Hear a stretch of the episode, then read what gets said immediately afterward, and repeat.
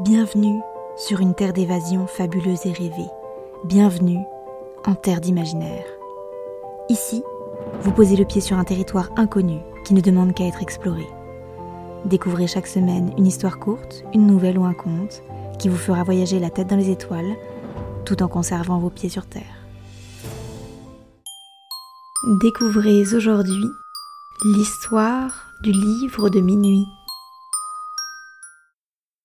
Samara était la servante de la princesse Almina depuis toujours. Elles avaient presque grandi ensemble, 5 années seulement les séparant. La princesse était habituée à ce que ses moindres désirs deviennent une réalité et ne prenait plus guère de plaisir à l'ouverture des cadeaux qui lui étaient envoyés en provenance du monde entier. Après 13 ans de loyaux services, la jeune servante n'en put plus. Alors que la princesse Almina lui jetait les cadeaux au visage avec la plus grande indifférence, Samara en glissa un dans sa poche. Elle, qui n'avait jamais rien possédé et qui vivait dans une situation misérable, ne put se résoudre à jeter tant de cadeaux, tous plus beaux les uns que les autres. Lorsque Samara retourna dans sa chambre de bonne, elle découvrit l'objet qu'elle avait réussi à dérober dans les plis de sa robe. Il s'agissait d'un livre intitulé « Le génie de minuit ». Ironie du sort, il était presque minuit lorsqu'elle tourna la première page de l'ouvrage. Elle put y voir gravés en lettres d'or les mots suivants. « Je désire ce que j'ai et j'ai ce que je désire ». Samara l'avait murmuré du bout des lèvres. Elle tourna une seconde page et vit les plus belles illustrations qu'elle n'eût jamais vues. Ce livre devait valoir au moins 100 de pièces d'or. Il y décrivait la vie tranquille d'un royaume luxuriant qui se nourrissait de gibier et de gâteaux à la crème du matin au soir et profitait de la magie du génie de minuit pour avoir tout ce dont il pouvait rêver. Samara s'arrêta de lire, car tout cela faisait gargouiller son estomac et il commençait à se faire tard. Elle s'endormit ainsi, le ventre vide, mais la tête remplie de songes idylliques.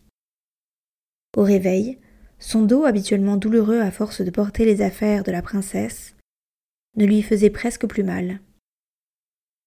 Ses draps, normalement rêches et sentant l'humidité, sentaient la pêche et la fleur d'oranger. En y regardant de plus près, elle vit qu'ils étaient faits de soie. Samara était dans le lit qu'elle avait préparé pour la princesse Almina. Paniquée, elle se leva et refit le lit aussi vite qu'elle le put. À peine eut-elle terminé que la porte s'ouvrit et la princesse Almina entra les yeux baissés.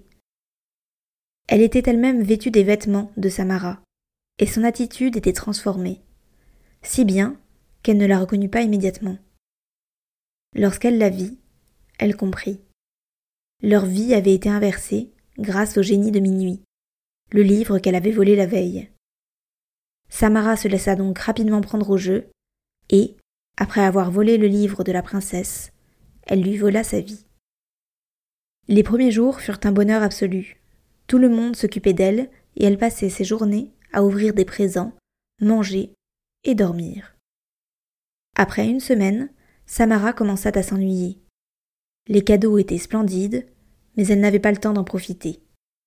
Par ailleurs, elle n'était jamais autorisée à faire ce dont elle avait vraiment envie. Elle ne pouvait pas sortir sans être accompagnée, et seulement pour se montrer. Elle devait toujours porter des robes extrêmement lourdes, qui lui tenaient incroyablement chaud, et elle devait manger ce qu'on lui imposait, et dormir très tôt afin de préserver son teint de pêche. Elle se sentit vite emprisonnée. Samara comprit alors la princesse Almina et son air désabusé à l'ouverture du 1000e cadeau de la journée. Quel était l'intérêt d'être couvert de présents si elle ne pouvait pas en profiter? En outre, ils étaient si nombreux et si fréquents que Samara réalisa que c'était leur exception qui les rendait plaisants. La nouvelle princesse chercha partout le livre de minuit afin d'inverser le sort, mais elle ne le trouva nulle part. En effet, un serviteur du nom d'Agar lui avait dérobé alors qu'elle-même l'avait jeté au profit d'un collier de rubis, aujourd'hui bien trop lourd autour de son cou. Ainsi, bien heureux sont les envieux tant qu'ils n'ont pas goûté aux fruits de leur convoitise, car les apparences peuvent être bien trompeuses lorsque notre jalousie nous aveugle.